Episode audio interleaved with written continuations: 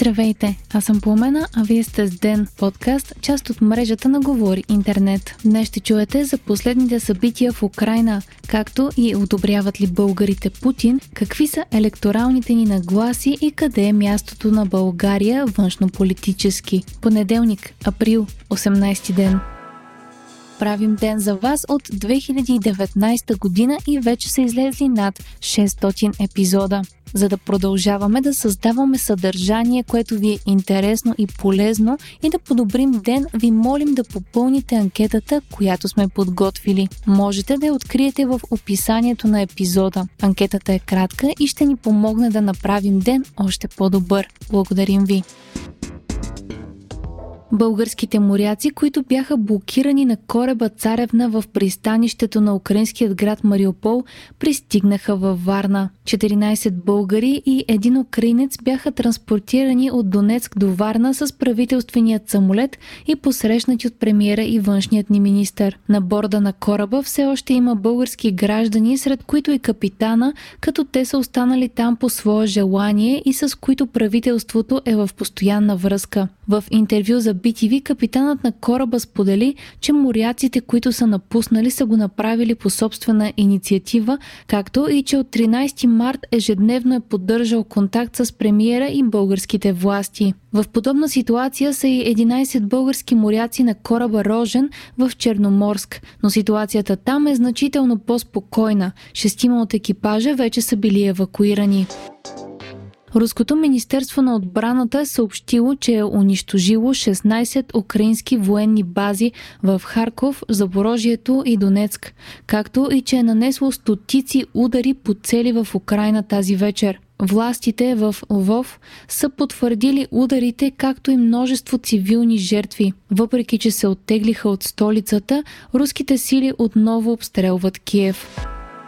Съдбата на пристанищният град Мариупол най-вероятно ще се реши в близките часове, като руските сили в момента се борят за пълно овладяване на града. Украинският премьер е казал, че останалите в града украински сили, главно от крайно десният батальон Азов, ще се бият до край. Украинските бежанци в България вече са над 91 000 души, показва порталът България за Украина. Малко над 80 000 от тях са се регистрирали чрез временната европейска закрила, която им дава право да работят и учат в България, както и да използват здравни и социални услуги. Украина е попълнила въпросник, който ще бъде начална точка за Европейският съюз да вземе решение дали Киев ще се присъедини към него, пише Reuters. Въпросникът е даден на президента на страната Володимир Зеленски от председателят на Европейската комисия Урсула фон дер Лайен по време на посещението и в Киев по-рано този месец. След изпращането на въпросника обратно, Европейската комисия трябва да издаде препоръка за това, че Украина отговаря на необходимите критерии, за да стане член на Съюза. Украинските власти се надяват през юни месец страната да е придобила статут на кандидат членка.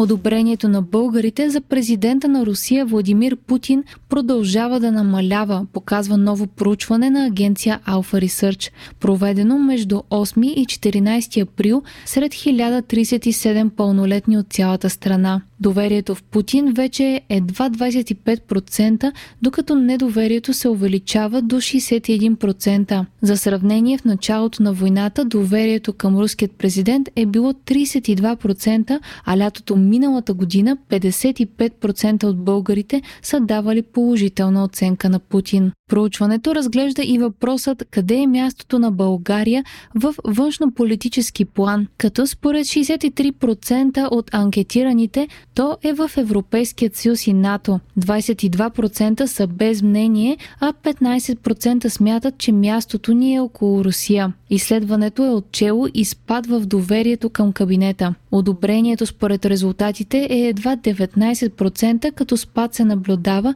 и в рейтинга на премиера. От 39% одобрение на 23% и нарастване на отрицателните мнения от 21% до 48%. Според електоралните нагласи на българите в момента, ГЕРБ е водеща политическа сила с 21,7%, следвана от Продължаваме промяната с 18,4%. На трето място е БСП с 10%, а Възраждане са на по-малко от процент под тях. Демократична България са с подкрепа от 6,7%. Най-голям спад има в подкрепата на има такъв народ, която в момента е едва 4,5%. Затова пък с най-голямо доверие е лидерът на Продължаваме промяната Кирил Петков, следван от Бойко Борисов с 19%, Корнелия Нинова с 18%, Костадин Костадинов с 17% и Христо Иванов с близо 16%.